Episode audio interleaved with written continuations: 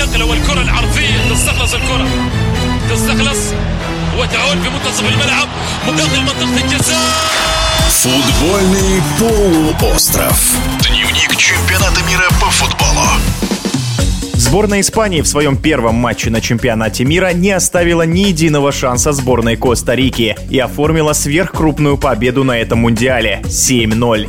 Так ли сильны испанцы? Разбираемся вместе с двукратным чемпионом СССР, бывшим игроком сборной России Александром Мостовым.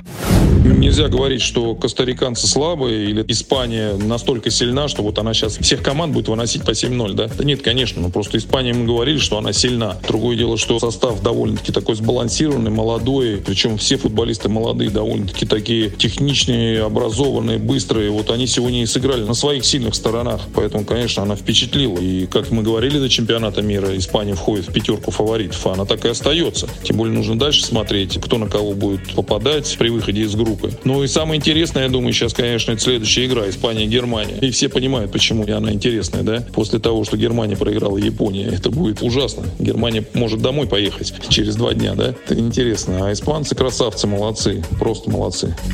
Ну, первое, что бросилось в глаза, это довольно-таки быстрая атакующая линия, да, и Торреса, Асенсио, и Ольма, и Габи, кстати, очень талантливый парень, о котором еще я год назад говорил, да, который сейчас является уже, можно сказать, звездой, да, и Альба, тот, который сидит сейчас в запасе в Барселоне, но он же величайший, как бы, защитник, да, тем более, посмотри, что он делал, как носился туда-сюда и еще передачи отдавал. И, конечно же, скамейка запасных, когда выходит, а там ребята еще добавляют, да, прибавляют. Поэтому вот это, конечно, одна из главных особенностей этой сборной Испании Испании. Жалко, что, конечно, Серхио Рамос не приехал, потому что он все равно бы пригодился всегда. Хорошо, что Луис Энрике сделал немножко такой вывод, да, хотя это первая игра, еще рано об этом говорить, но, по крайней мере, мне понравилось, что он наконец-то Педри заменил. Вы помните, на Европе, да, он еле ноги таскал, а он его все равно не менял, не менял, и на этом, наверное, они поплатились, что человек уже умирал на поле, а он его не менял. А здесь он заменил, и вышли ребята, которые могут и ударить, и забить, и пробежать. Поэтому, конечно, Педри хороший, но он в своем плане немножко в центре поля пускай. А дальше, конечно, посмотрим. Сейчас будет самое интересное с немцами.